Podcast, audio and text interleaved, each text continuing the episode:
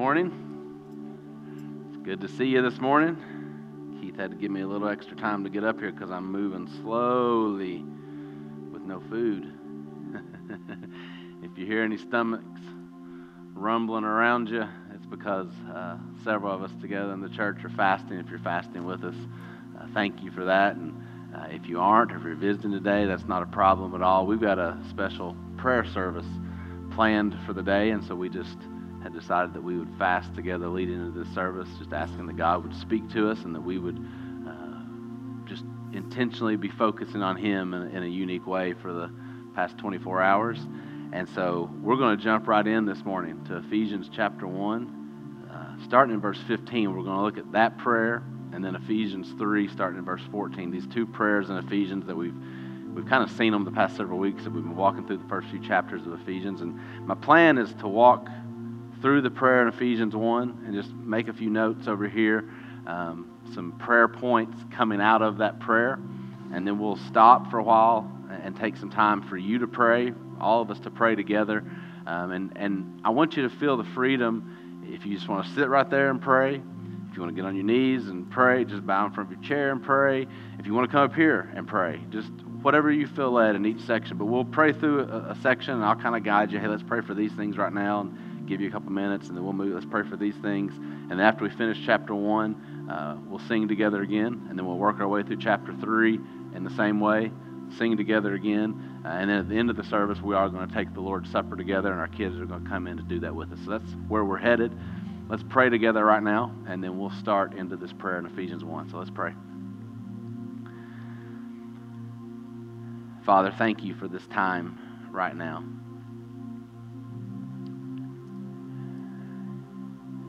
Every day, every moment of our lives, Father, it's true that we need you more than we need anything else in the whole world. But I pray that right now, this morning, that we would be aware of that truth, believing it uh, in a deep and special way. That, Father, we need you to do what only you can do. We need you to pour out your spirit and pour out your grace and do a spiritual work in our hearts, in our lives, in your church. Father, we need you to live in us by your Spirit and produce in us what only you can. And so we come this morning asking you to do that.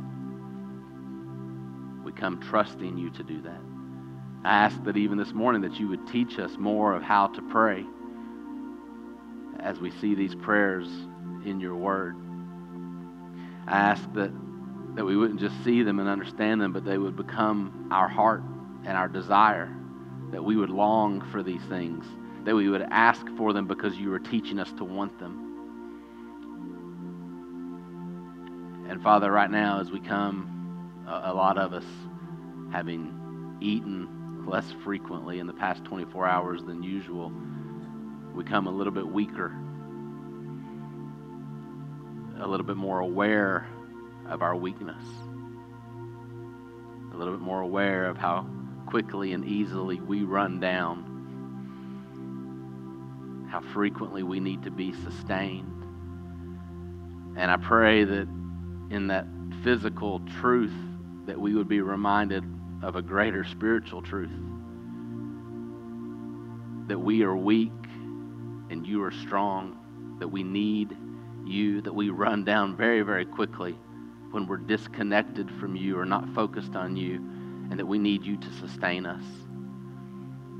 We need your life in us. We need your power in us. We need your spirit in us. And so we come to you right now dependent on you, needy before you. And we ask that you will do your work. We ask it in the name of Jesus. Amen. All right, so this first prayer in Ephesians 1, if you just want to start here in verse 15 with me, we're going to walk just kind of verse by verse, pull stuff out, and after we pulled it out, we'll pray through it. Paul's writing to the church at Ephesus, and he says, For this reason, because I've heard of your faith in the Lord Jesus and your love toward all the saints, I do not cease to give thanks for you, remembering you in my prayers. And the first thing I want to point out right here is that he writes to the church and he says, Hey, I keep hearing about your faith and your love. And so here's what I do I pray and I thank God for that. I thank God for you. I thank God for the fact that I hear that you really have faith and there's really love in you. And, and the thing that I want to point out there is that only makes sense if Paul knows that their faith and their love is the work of God in them. That this is something God is doing. This is a heart work and a spiritual work that God is doing in them. It'd be kind of like if we got to the end of the service today and you wanted to compliment the worship team and you came to me and you're like, hey, they did such a great job. It sounded really good. And I was like, you're welcome. And you're like, you didn't have anything to do with it. I'm like, well, sure I did. No, I didn't have anything to do. I didn't have anything to do with it, right? Like, you would thank them for doing a good job. He thanks God because, like, God's the one doing this. And so, I, just let's start here today with an acknowledgement of let's thank God for His spiritual work.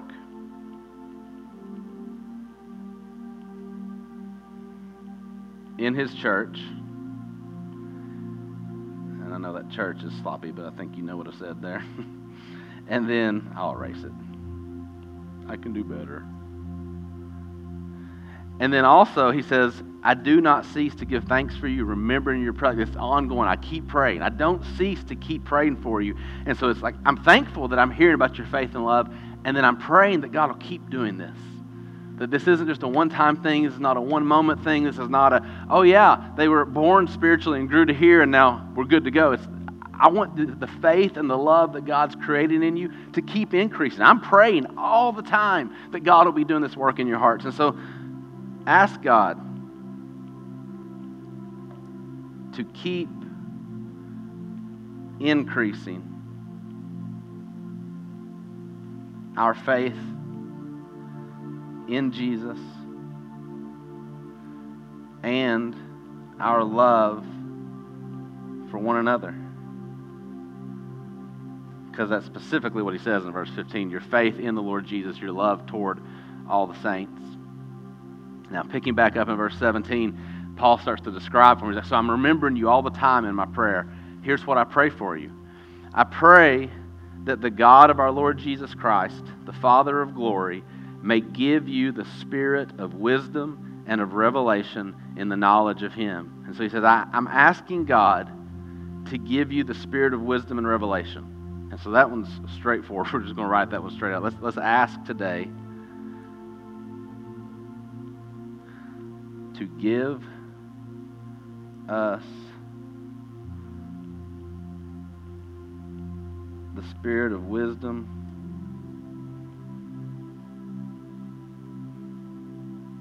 revelation. And what Paul's saying there is that God has to be the one doing this spiritual work of teaching you, revealing truth to you, uh, of giving you his spirit so that you can understand spiritual truth.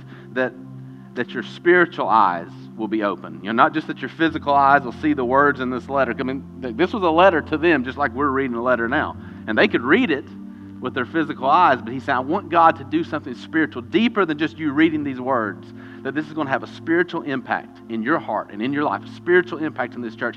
And, and we know God's got to do that. That we have to be connected to Him. It's when Jesus says, Hey, I'm the vine and you're the branches. Apart from me, you can do nothing. There'll be no spiritual growth, no spiritual life, no spiritual power, no spiritual understanding. But connected to Him, united with Him, as His life flows into us, as His spiritual power flows into us, then He opens our spiritual eyes. He, he softens our spiritual hearts. He opens our spiritual ears, and we start to hear and see and understand and love and believe the things that God's teaching us. And so we come with this humble dependence of, hey, there's a whole realm of spiritual work that is only going to happen if God does it. And so we're going to ask. We're going to ask Him to give His Spirit because he's promised.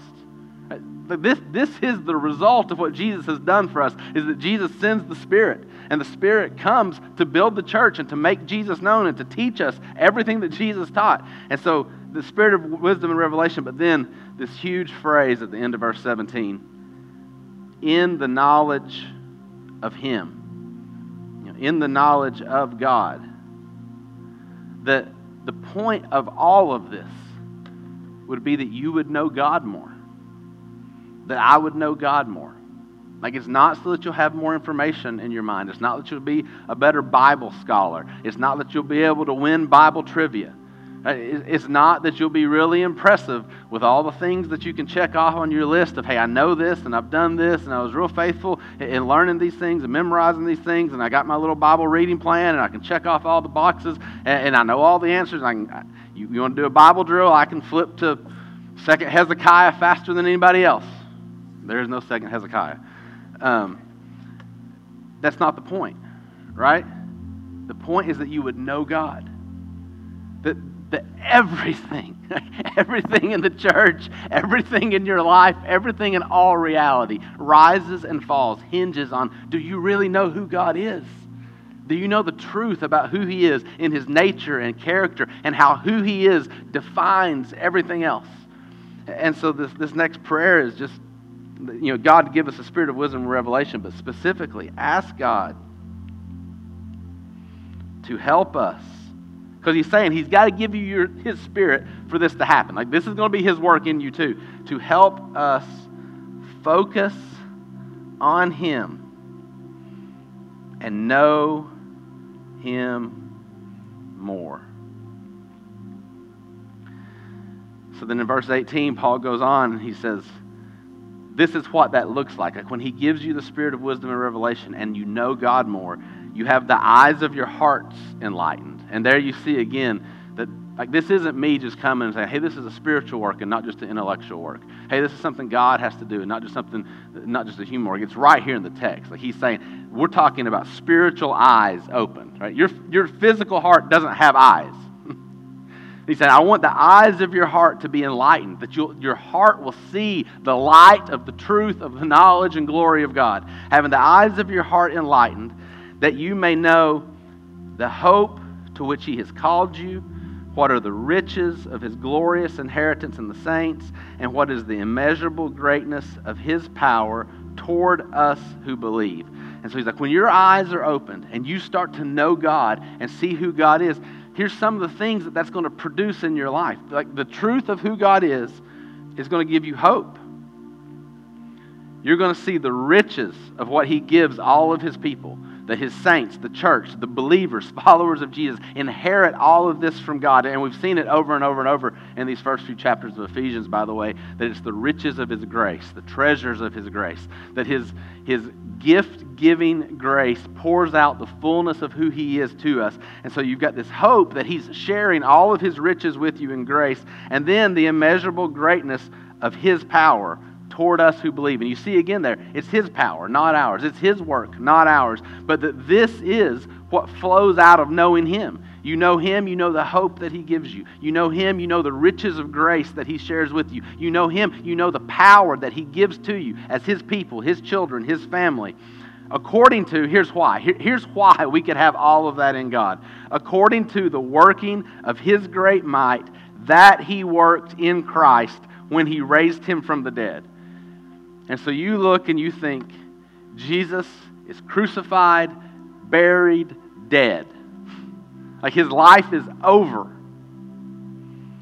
And God is strong enough to reach down into the grave and to reach down into death and bring him back to life. Like to create life where there was death. It, the, the same way that he does at the very beginning when he creates light when there is, like he says light, and now there's light he, looks at his son and he says, Life, and now there's life. That, that is the creative power that exists within God, the ability that he has. And, and Paul's praying that you will know that that immeasurably great power is given to you in Jesus. That this is what God offers to change your heart, to change your life, to build his church to accomplish His spiritual work in the world. He is not calling you to go out there and do all this stuff for Him and try as hard as you can in your own strength and figure out a way to make some really good stuff happen. Like, because you think about how big the world is and how messed up it is and how messed up we all are. It's like, this is impossible. I can't make this happen. You're right. Like, you can't. and He's not telling you to. He's not asking you to. He's like, I've called you to do something that is way too big for you and I'm going to give you my own power to bring it about. I'm not asking you to do it on your own in your own strength. The very same power of God that brought Jesus back to life. That's what he's offering us. Do we believe him for that? Do we trust him for that? Do we ask him? Do we go then and live like, I believe that this is what I have? This is what God has given me in Jesus. And so I, I want to encourage you that if you look at your own life and you see a whole lot of death and a whole lot of brokenness and a whole lot of ashes and a whole lot of things where it just feels like that's done, it's over, it's gone, I've blown it too much, I've messed up too much, the failure is too big and too great. That's exactly where God shows up and brings his resurrection power. That's exactly where God speaks his word of life and then starts to do the work that only he can do. And so, in all those areas, I want to encourage you that's the moment, that's the place to come and say, I believe this is what God offers. I believe this is what God does in Jesus. And so, let's just pray right here. Pray that God will fill us with hope,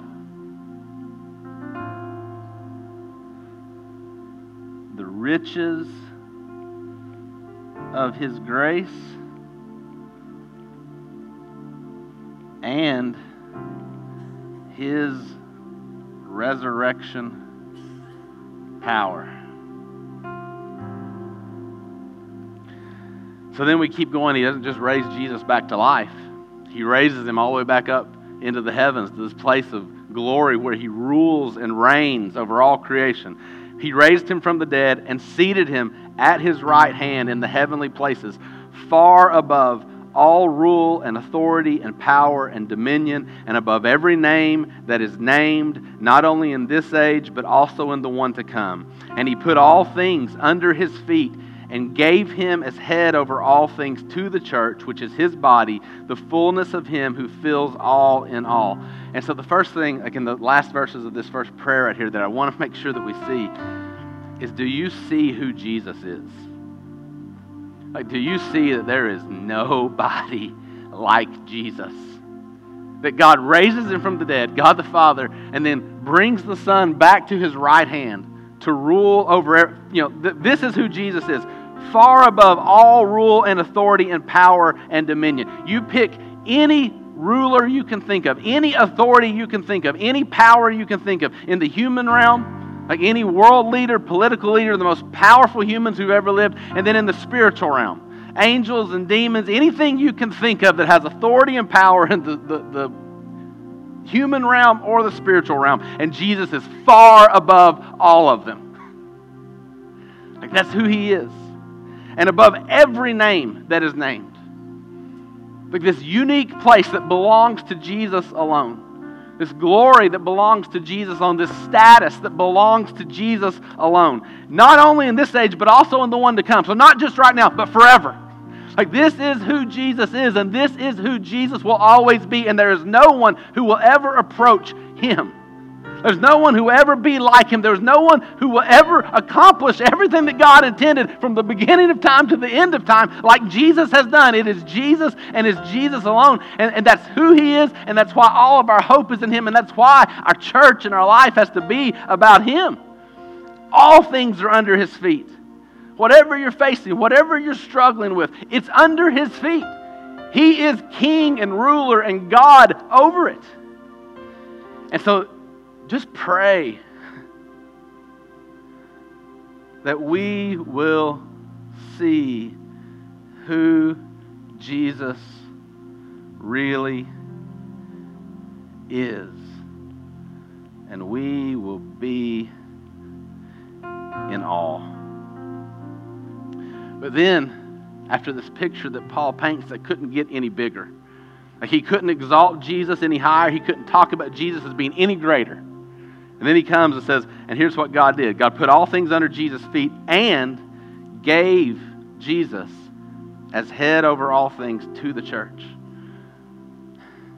God said, here's, here's the greatest person in all reality Jesus the Christ, God the Son, uh, the second person of the Godhead, who came down and took on flesh, lived a perfect life, died in our place, a sacrificial death on the cross, was buried, and then raised back to life by the power of God, and now sits at the right hand of God the Father, ruling and reigning over all creation. Here he is. And then God says, That's my gift to you.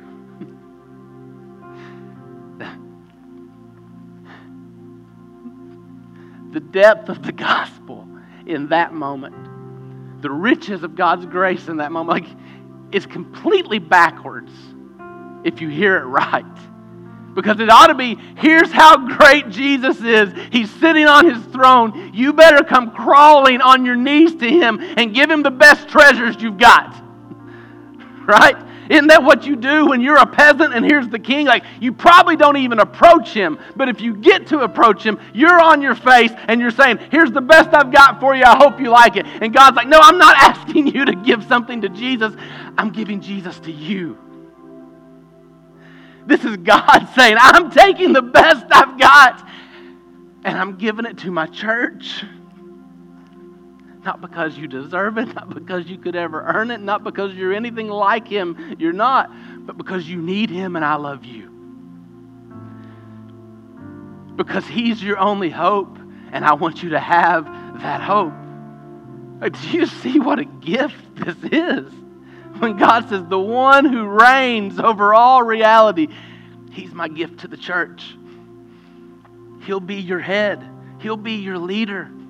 He'll be your guide. He'll be your protector. He'll be your authority. By His Spirit and by His Word, He'll tell you what to do and He'll lead you and He'll build His church.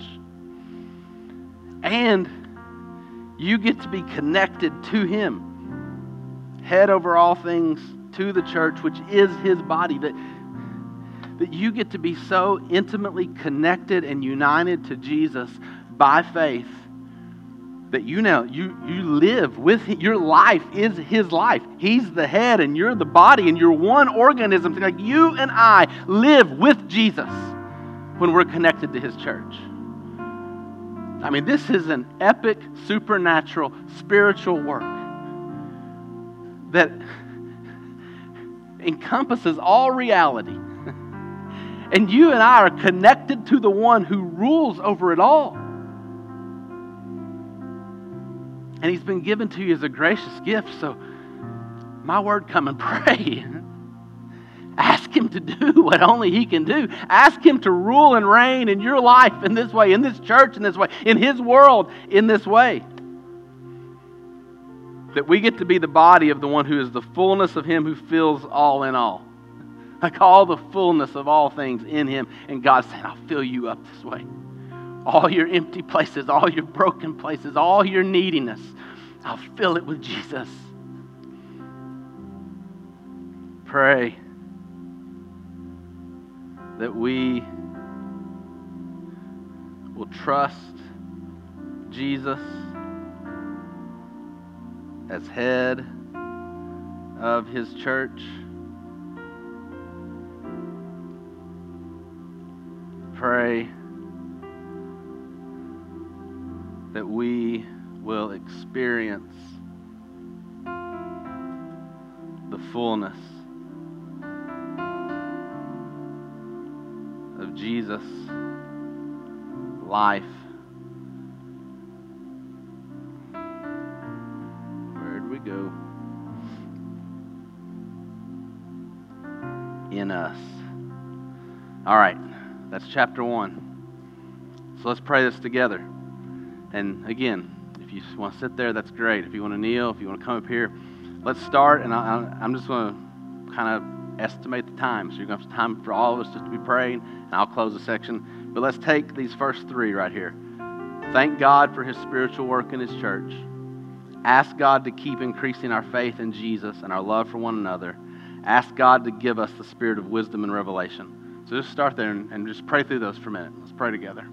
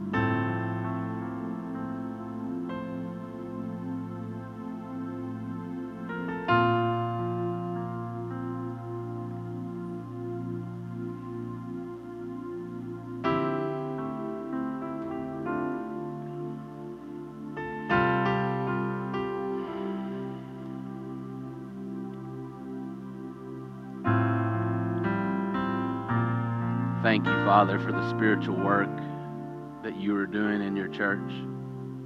Thank you for the love and faith that you're creating in us. We know, Father, that if there's even a shred of real love and real faith, that it means you're at work in our hearts. And so we thank you for that. And we ask you to keep doing that. I pray that you will increase our faith in Jesus, increase our love for one another, and increase it in increasing measure. That you would do a spiritual work that's immeasurable, beyond anything that we can grasp, beyond anything that there could be a human category for that you would pour out your spirit and build your church in this way. And we do ask that as you pour out your spirit, that you'll give us the spirit of wisdom and revelation, that you would open our minds and our hearts to know the truth of who you are and what you're saying to us. Father, help us. Rescue us from thinking the way that the world thinks. Rescue us from thinking the way that we naturally think, the way that our flesh would think. And deliver us, Father, into your thoughts and your ways and your wisdom. And as you all continue to pray right now, let's move on to this next section. Ask God to help us focus on Him and know Him more. That the point of all this, the result of all this, the goal of all this, that it would come to the place where our hearts would just desire to know Him and we would know it's about Him. Ask God to help us focus on Him and know Him more. Pray that God will fill us with hope the riches of his grace and his resurrection power. So pray through those two sections.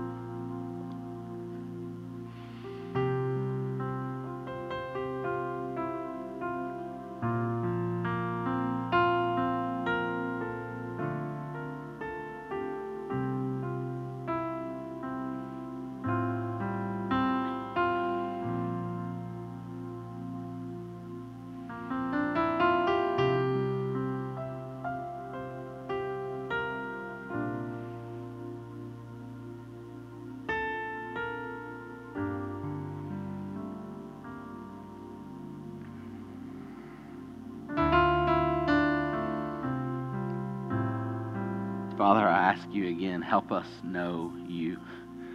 Turn our hearts to you, turn our eyes to you. I pray, Father, that you will help us see by your Spirit, that you will show us that you are the foundation of all things, that you are the source of all things, that you are the beginning and the end, that you are the deepest of depths and you are the highest of heights, and every good and perfect gift comes from you that anything we have that is good, that is spiritual, that it is from you. You are the source of it. You are the source of our spiritual life. You are the source of our spiritual power, and we need you. And Father, I pray that you would train our hearts and our minds, that our days would be about you, focused on you, seeing you, hearing you, that our moments would be about you, focused on you, seeing you, hearing you, that our entire lives would be that way and then as, as a subset of that, that when we gather as your people, that this would be about you, about knowing you,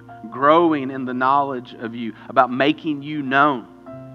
Father, please do this work in us and fill us as we know you more and more. Fill us with your hope. The hope that comes from knowing that you're a God of grace.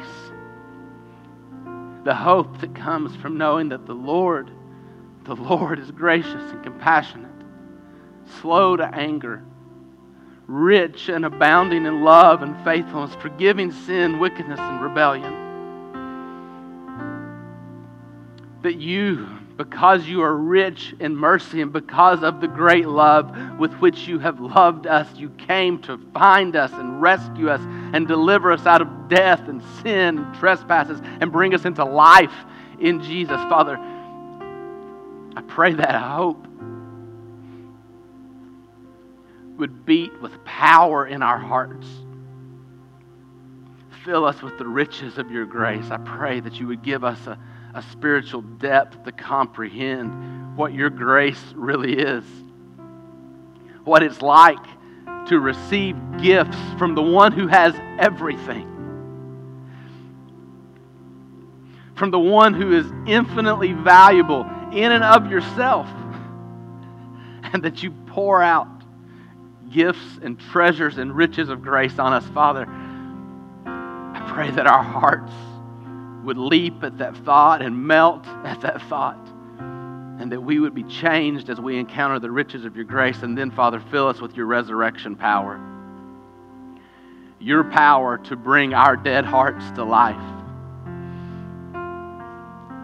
Your power to accomplish your work in us, to accomplish your work through us, to accomplish your work in the world. Father, your power is the only thing that is enough to do what you intend to do. And so we need you and we ask for the fullness of your power in Jesus. And then pray that we'll see Jesus for who he really is and that we'll be in awe of him. Pray that your eyes will be open to really see the Jesus that Paul describes here and, and to worship him and trust him the way that you should.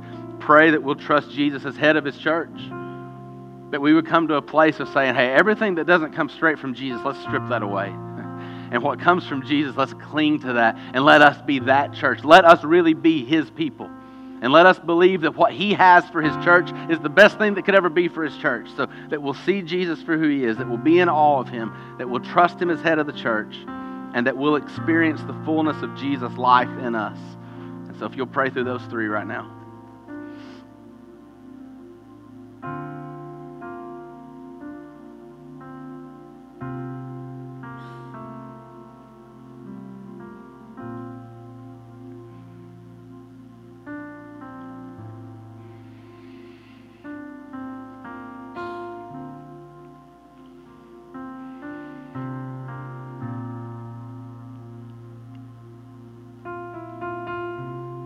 Father, open our eyes to see who Jesus really is.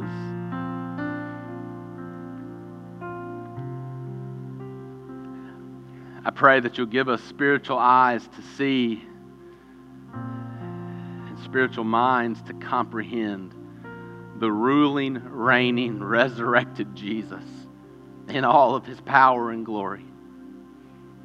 And I pray that our hearts will be in awe of him. We would fall down before Him and cry out, My Lord and my God.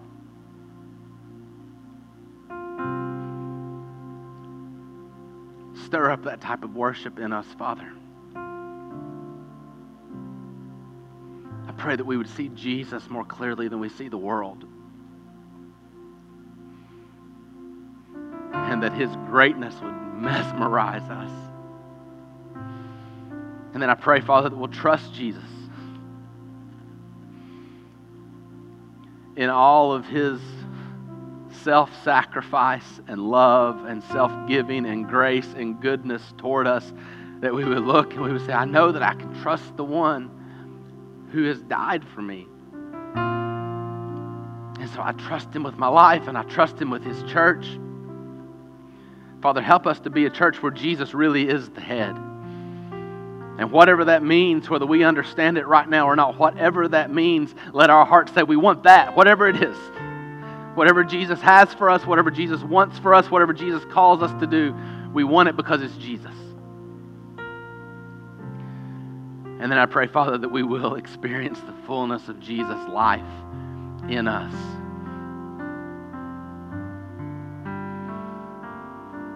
Father, I pray that for every area of brokenness that somebody in here could point to today in their life. For every area of disappointment and failure and hurt and pain and sorrow. That however you step into all that with the fullness of who Jesus is, I pray that we will get to experience the fullness of Jesus redeeming all of that. Bringing about things that are better than ever could have been otherwise. Things that only He can do, filling us up with Him, with His Spirit, with His life. Healing and mending and restoring and redeeming and making new brand new, greater things than anything that's been broken or lost. Father, I pray for the fullness of your redemption and the fullness of your resurrection work and the fullness of Jesus. Father, because we're his body, you've made us his body, you've given us to him. And so we come and we ask for exactly what you've said. We ask for exactly what you've promised. Let us feel, feel the fullness of the one that you've connected us to. Thank you for who Jesus is. Thank you for giving him to us. Help us trust him and love him and live in the fullness of his life. In Jesus' name I pray. Amen. Ephesians 3 now. We'll walk through verses 14 through 19 right now. This time, the second prayer that Paul breaks into in this letter. He says, For this reason I bow my knees before the Father, from whom every family in heaven and on earth is named, that according to the riches of his glory, he may grant you to be strengthened with power through his Spirit in your inner being, so that, here's the purpose of that power, Christ may dwell in your hearts through faith. And so let's ask God, ask God to strengthen us with His power by His Spirit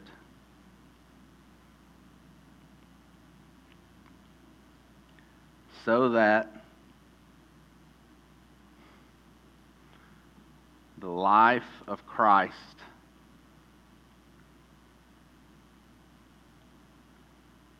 will be living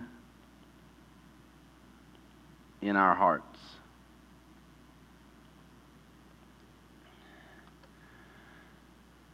That he, again, he's saying this is a spiritual work that you don't have the power for. You don't have the strength for. You don't have the resources. Everything that we can offer, you're going to talk spiritually, religiously, morally, behaviorally, however you want to say it, everything that you and I can do is external. Right? We can change behavior, we can change appearances, we can come up with rules, we can come up with strategies, we can come up with programs, we can come up with whatever you want to call it, and make each other or ourselves look better outside for however long that we're able to keep up the charade. but what we can't do is reach inside and change somebody's heart, including our own. And all of our problems are in our heart. like everything that's wrong outside starts inside. And he's saying, I pray that God will do the work that only God can do. He does heart work. That Jesus actually comes to live in your heart, dwell in your heart. The, the word dwell there is the exact same word connected to the idea of when there was the tabernacle and the temple in the Old Testament. And God, in His grace to the people of Israel, said, I'll come and dwell among you. Like, I'll let my presence be in this holy place, and this is where I'll be as your God, and you'll be my people, and you'll know that you have access to me. And now God says, Hey, I blew that whole thing up when Jesus died on the cross. Right? The, the, the, veil that separated you from the Holy of Holies, torn in two from top to bottom, because now it's not just in this temple, it's not just in this tabernacle, it's not just in this one sacred Holy of Holies place. He's saying, I've come now to live in you. Not in a building, not in a location, to live in you as my people. This is what it means to be the church. Not a building, not a location, that Jesus lives in you. And He's come to do something inside you, in your heart that all the external stuff in the world could never ever do to actually change who you are and to change who you are in such a way that, yeah, what you do starts to change. And how you live starts to change. The way that you love people starts to change. The way that you give starts to change. The way that the focus of your life turns out, off of yourself. Instead of being so inward and self centered that you start to lift up your head and it turns, first of all, upward to God and then outward to other people. That He changes the orientation of your heart from being on yourself, self centered, turned in on yourself, to being turned up toward Him in love and worship and turned out to other people. He's saying, You can't do that to yourself. you can't make that happen in you. But God can, and He promises to do it in Jesus. And Paul's like, So if I'm starting churches and I'm making disciples and I want Christianity to grow, well, then I need God to change people's hearts. And so I'm praying, church, church in Ephesus, that I want, I want you to grow so much, and I want this to happen. Here's what I'm doing. I'm praying that God will do in your heart what only He can do. And so, church, I pray this for us, and we're going to pray this together in just a minute that God will strengthen us with His power, not ours, by His Spirit, so that as Jesus dwells in us, that the life of Christ will be living in our hearts. And then the direction he goes with this is surprising. He's like, so I'm praying for God's strength and God's power and God's spirit to be working in your hearts as Jesus lives in you. But he says, and here's the, the result or the purpose of the goal. Here's where that's headed. That you, being rooted and grounded in love, and we've seen this story of love through all three chapters of Ephesians so forth, where it's like, God loved you. He chose you. He set his affection on you when you had done nothing to deserve it, when you didn't even exist yet. God had love within Himself turned towards you. And He came, and because of the great love with which He loved you, He rescued you and saved you and brought you to Himself and made you part of His family. So you're rooted and grounded, and that was your start. this is where God started you. But now, where do you go from that start? I pray that you'll have strength to comprehend so, this spiritual strength that Paul is praying that God will give to you, that you need this in order to know something. That this thing that you need to know evidently is so hard to know or so beyond your human ability to know that you need the strength of God Himself to help you know it. You won't think your way to it. You won't reason your way to it. You won't learn your way to it. You need the strength of God to comprehend with all the saints, in other words, the whole church combined, that this is what God would have them to know. What is the breadth and length and height and depth, and to know the love of Christ that surpasses knowledge. He says, I pray that God will give you the strength and power of His own Spirit so that the entire church, all the people of God, are actually capable of knowing. And out of all the things that you could fill in next, He says, This is what God wants the church to know. Church, this is what God wants you to know how great His love is, how much He loves you, how high and deep and wide and long, that whichever direction you want to go, His love goes farther. Wherever you've been, His love's already there, and His love comes to get you, and His love brings you back. You can't get past it. You can't get outside it. You can't get beyond it. If you are His, He loves you, period. And it's bigger than everything else you'll ever know, it's bigger than anything else in your life. And then what he, what he says is, and I know I've pointed this out the past few, to know the love of Christ that surpasses knowledge. This is one of those great hints that I, I think we're on the, the right track when we're saying, hey, this isn't just an intellectual academic exercise. This isn't just so you'll know facts about God or that you know facts about God's love or even that you'll be able to list these propositional statements of, hey, here are these, you know, the truths that we write about God every week. It's a great thing. But you can list truths about God and you can make an A on every theology test you ever take, and that's not the goal. Not to know the facts about God, but to know God. You know, knowledge that surpasses knowledge is experiential. Not just know it in your head, but to actually experience the love of Christ, to encounter the love of Christ, to know this love because you're living in relationship with Him. That this person who exists, Jesus Christ, the second person in the Trinity, God the Son, that the love that He has for you, He wants you to personally know that in your life. And then the result is when you know Him that way, it's the same, the same line that we ended the first prayer with that you may be filled with all the fullness of God. That I think if we're reading this right, what Paul says right here is everything I prayed for you in the first prayer, every spiritual goal that we would have for you everything that we want for the church, everything that God wants for the church. Like all of God's reasons for creating the church and the work that God's doing in the church. Here's how it'll happen. and listen, there's nothing that any of us would think or say. He's like, here's how it all happened. If you know how much Jesus loves you. If you ever know the height and the depth and the width and the length of the love of Jesus Christ, for you. It will change you in such a way and it will unleash a grace and a power in your life that nothing in this world can stop. That the love of Jesus is powerful enough to accomplish everything that Jesus wants in your heart and everything that Jesus wants in his church and everything that Jesus wants in the world. That the love of God is the most powerful thing you'll ever encounter in your life and in all reality. And so Paul's like, so I'm praying that all the strength that God has and all the power that God has and the fullness of God's Spirit, that God would bring it all to bear on you as His church so that you can begin to comprehend just how much Jesus loves you.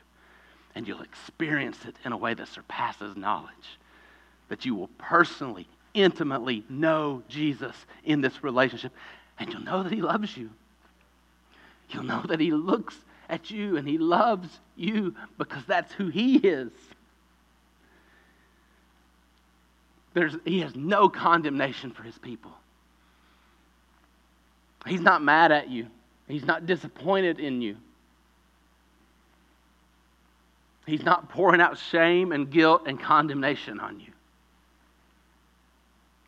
He's pleased with you because of his work for you, because of his grace to you, and because of his work in you. He looks at you now and he sees his perfect work. He sees his perfect righteousness. He sees his perfect obedience. It's all it's been given to you as a gift of grace. It's yours. God has credited it to your account. When he's like, hey, here's how much righteousness do you need? Do you have it? You may think, no. But the answer is yes, I do. Jesus put it in my account. I've got it.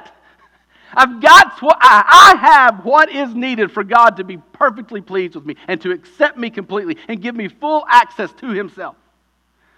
And Paul said, if you ever start to realize how God loves you and approves of you and accepts you, how pleased he is with you, how he smiles when he sees you, not because of something in you that would stir up pride in you, but because of something in Jesus that would stir up humility in you and confidence in Jesus. That you can be simultaneously so humble about who you are, but so confident because of who Jesus is and that he has given all of himself to you. And Paul says, if, if ever, if ever you start to understand that love, and you won't do it unless the Spirit helps you. So let's ask Him to do it. That's what He's saying right here. But if ever the Spirit really pours out His power and does a spiritual work on God's people, and you start to understand that love, you will be filled with all the fullness of God. Everything that you need to be and do, everything that God calls you to be and do, will flow out of this. Not out of you, not out of your resources, not out of your strength, but out of this. And so ask God to strengthen us with power by His Spirit so the life of Christ will be living in our hearts. But then ask God to help us know the love of Christ that surpasses knowledge.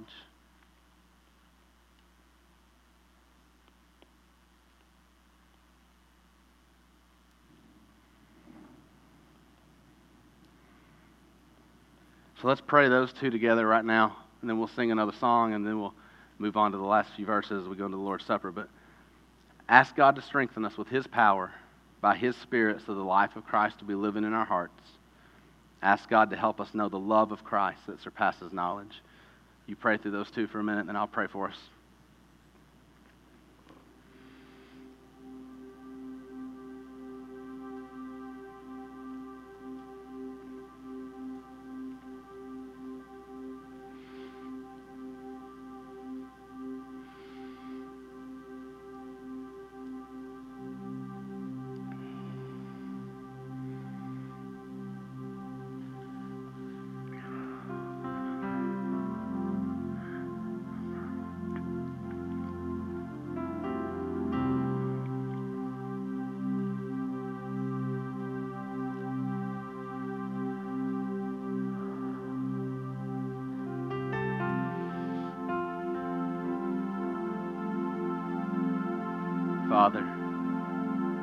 According to the riches of your glory, please grant us to be strengthened with your power through your Spirit in our inner beings. I pray that Christ will dwell in our hearts through faith. I pray that we will be rooted and grounded in love, that your love would be our source, our foundation, our connection place, our starting point. And then, Father, we ask you to give us strength. Together with all your people, your entire church, we pray, Father, right now for your worldwide church, that they would know you in this way, that you would give us strength to comprehend how wide and long and high and deep is the love of Christ that surpasses knowledge. Help us bask in your love for us, Father, the way that you intend.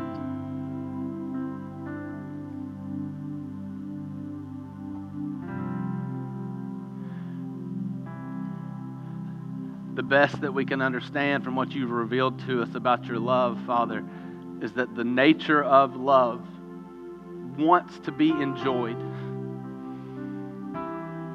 wants the, the beloved to experience and enjoy love. That the nature of love wants to be demonstrated and declared and shown and shared and given. That it's other focused. And so, Father, you tell us that this is who you are. This is your nature, that you have a heart of love. And so you've chosen to do this because of who you are. But it's all of our hope. It's every good thing we could ever hope for. And so help us, Father, by your Spirit. Help us to experience your love the way that you intend, the way that your love desires to be experienced.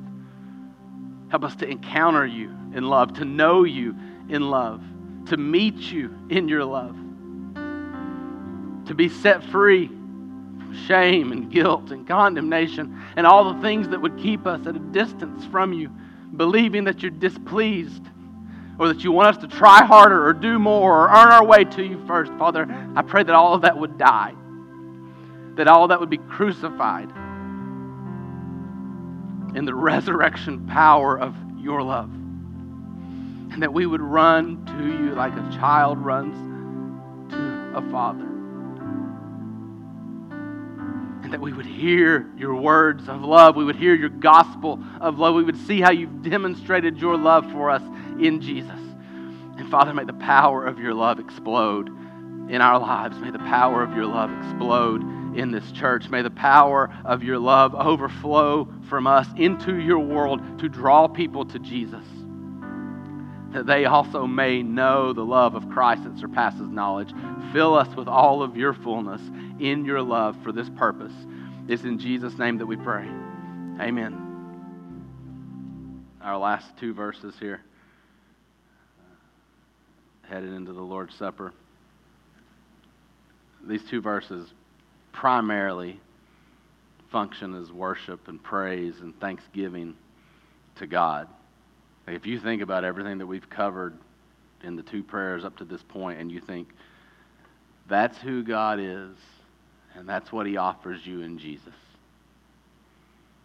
then just absolutely you come to the end and you're like, all glory to God forever.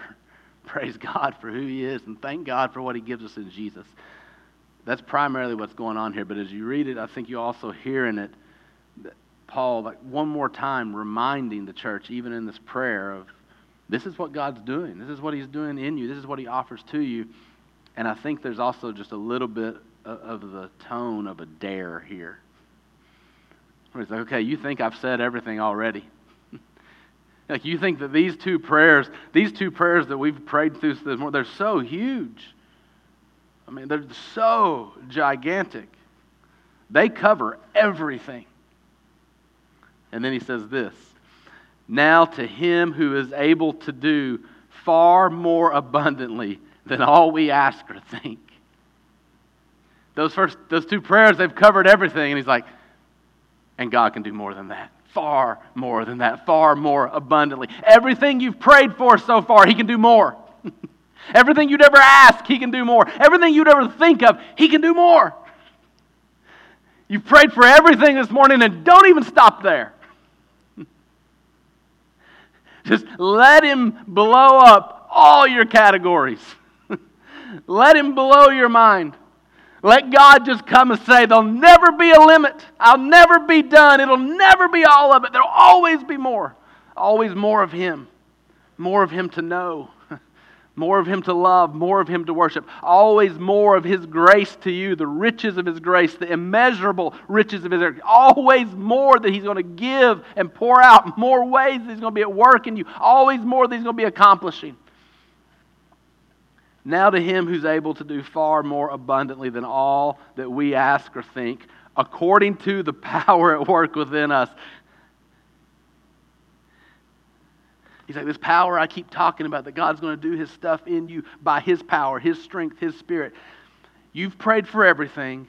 God can do far more abundantly than everything you've prayed for. Here's how he does far more abundantly than everything by his power. That's the power that's at work in you. The power that can do more than all you ask or think. The power that can do more than these prayers that seem to pray about everything.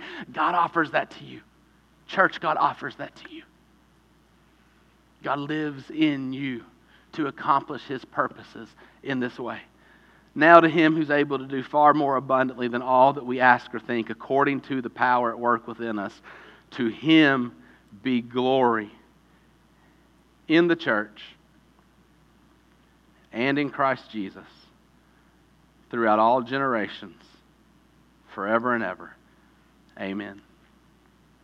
I want us to do a couple things with this last prayer right here. I want you, first of all, to thank and praise God. And I'll write it over here if it's helpful. Thank God. Praise God. Worship God. Do that for just a minute as we pray.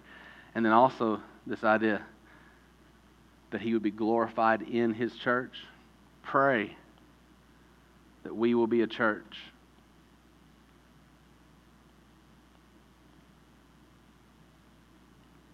that glorifies God.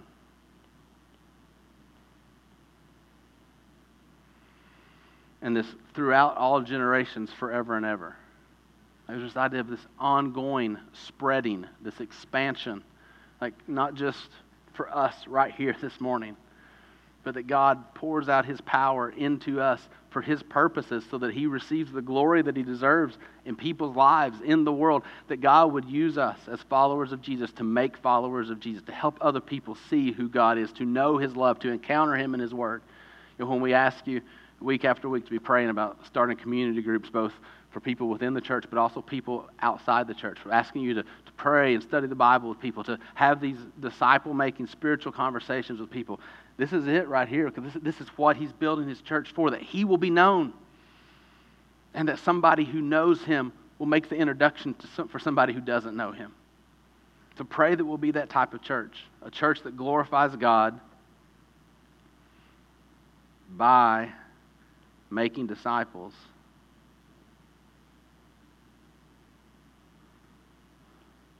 By His Spirit, in dependence on Him. And so I'm going to ask you to take just a minute here to thank and praise and worship God. Pray that we'll be a church that glorifies God by making disciples by His Spirit. And then I want you to take this blank check that God gives you in verse 20. And I want you to imagine the biggest things that you can ask Him for. The biggest things in your heart. The biggest needs, the hardest things, the biggest struggles, whatever it is, the biggest things in your life, the biggest things in your family, the biggest things that you can dream of that He would do through this church in spiritual terms, thinking about the work of God by His Spirit. And I want you to ask Him for all of it. I want you to ask Him for all of it and then more. And when we come out of that prayer time, we'll take the Lord's Supper together and we'll know that whatever He does, He does because of Jesus. And so, praise God. Pray that we'll be a church that glorifies God by making disciples by His Spirit. And then ask for whatever it is that He puts on your heart to ask for. And then we'll wrap up together. So let's pray.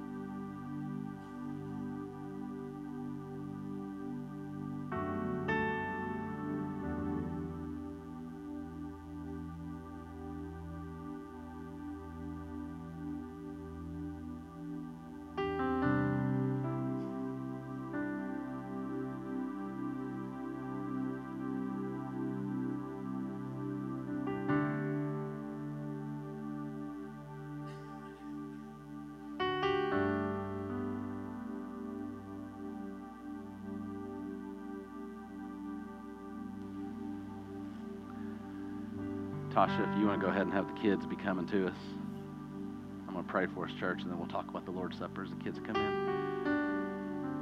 Father, we praise you right now. Thank you.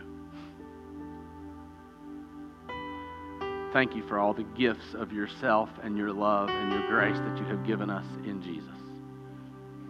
Thank you for who you are and for how you have revealed yourself and made yourself known in Jesus, that you let us know you. And thank you that you're a God of love and mercy. Thank you that you let us experience your love and be one with you, connected to you, in relationship with you. Not just that we would know that you're a God of love, but we would know you as the God of love. We thank you and we praise you. And Father, I pray that this morning, in some way, you have been glorified as we see who you are. And I ask that you will continue by your Spirit, by your power that works within us, to build us into your church that exists for your glory, that you will be glorified in your church, that you will use us to make disciples throughout all generations, forever and ever. Amen. For your glory. Father, please do this as only you can. In Jesus' name we pray. Amen. Kids, come on in, find your parents parents as they're coming in and everybody as they're coming in if you want to take your, your cup and your bread and you can be working on those wrappers on the top.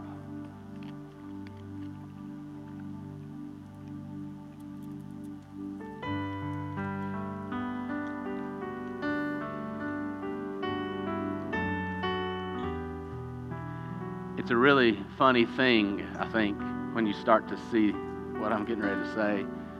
And then the more you see it, you see how brilliant God is, how wise He is, how there's just this deep, deep truth that exists in His mind and His heart from before time that defines everything, but it's just, it's a mystery to us. It's not natural to us until He shows us.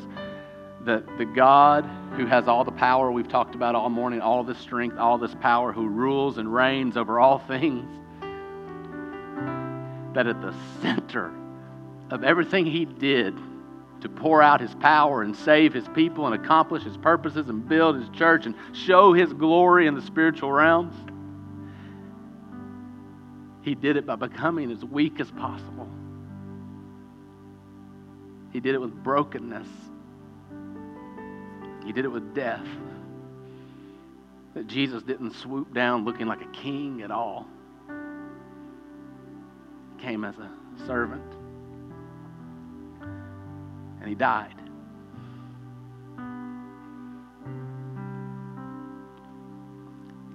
He could have demanded allegiance. Power can do that. But instead, he's chosen to win your heart. Love does that. And so the king who rules over all, let his body be broken for you. Let his blood be shed for you. The source of life stepped into death for you. Jesus said, This is my body broken for you. Do this in remembrance of me.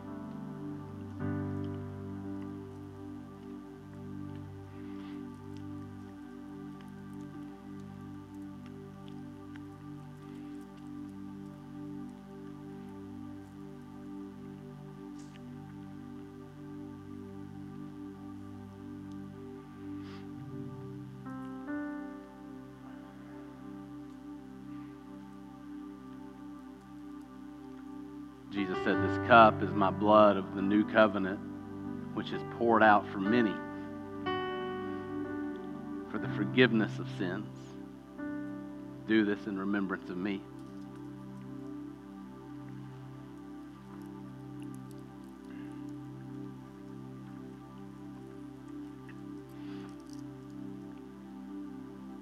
I said that the source of life stepped into death for you, and he did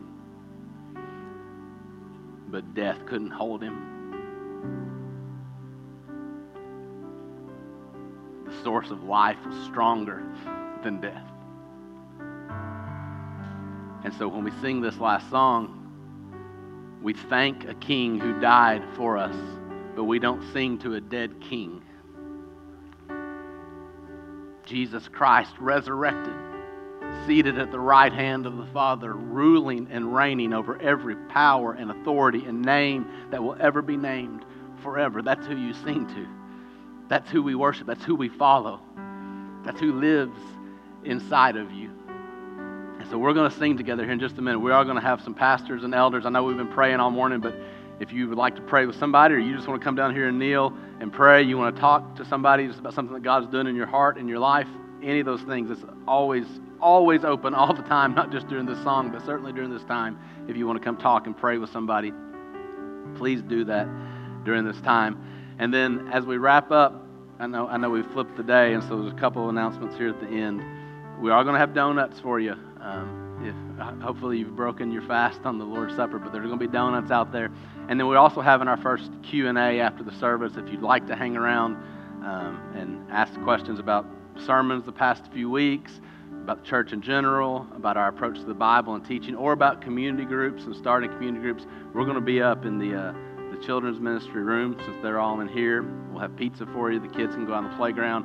Even if you didn't sign up and you want to stay, obviously you're welcome to. So I just wanted to remind you that's happening after the service. Right now, if you'll stand and let's sing together, and if you want to come and pray with one of us, please do that.